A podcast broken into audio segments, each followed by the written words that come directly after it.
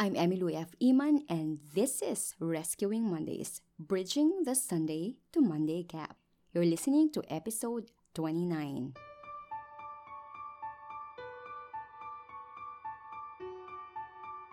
If this is your first time listening in, Rescuing Mondays was created to bridge the gap between our Sunday faith to our Monday work.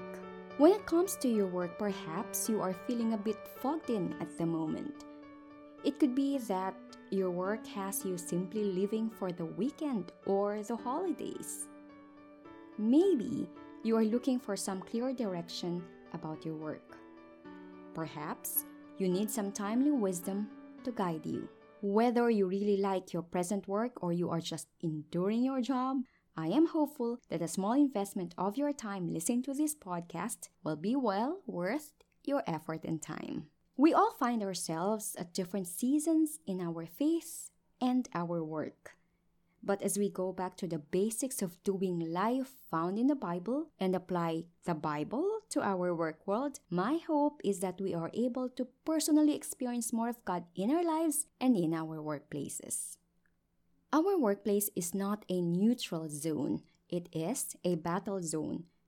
Every day, the good and the evil, the kingdom of God and the kingdom of Satan are coming in conflict, even without us being aware of it. But we should know who our real enemy is. Listen in.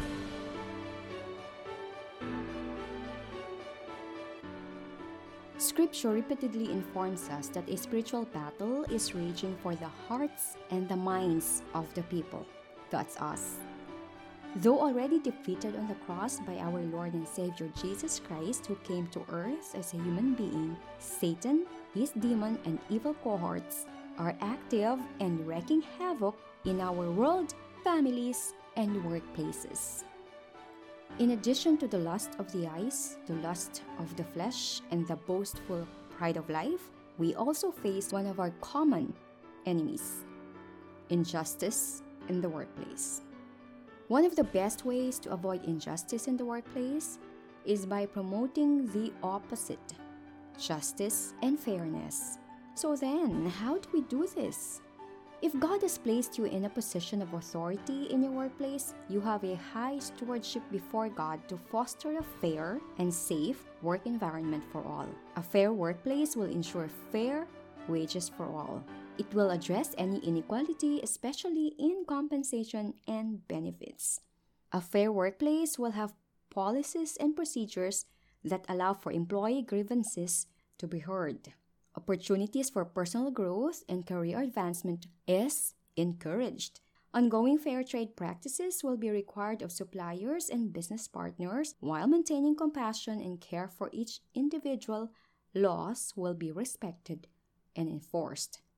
That, I believe, is a fair and equitable workplace. As we promote safe, fair, and just work environments, we contribute to the good of employee morale and, of course, to the overall or general human development. Or you may not have the authority. You may see yourself as just another ordinary worker.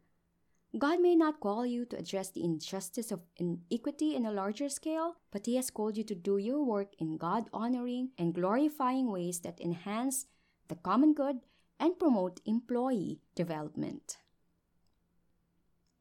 He has created, empowered, and gifted you to contribute to His redemptive work in the world, and it all starts with one, starting with your company. The question then is Will you get into the battle zone and fight against the lust of the eyes, the lust of the flesh, and the pride of life, starting with the injustice in the workplace? In your workplace, the ball is now in your hands.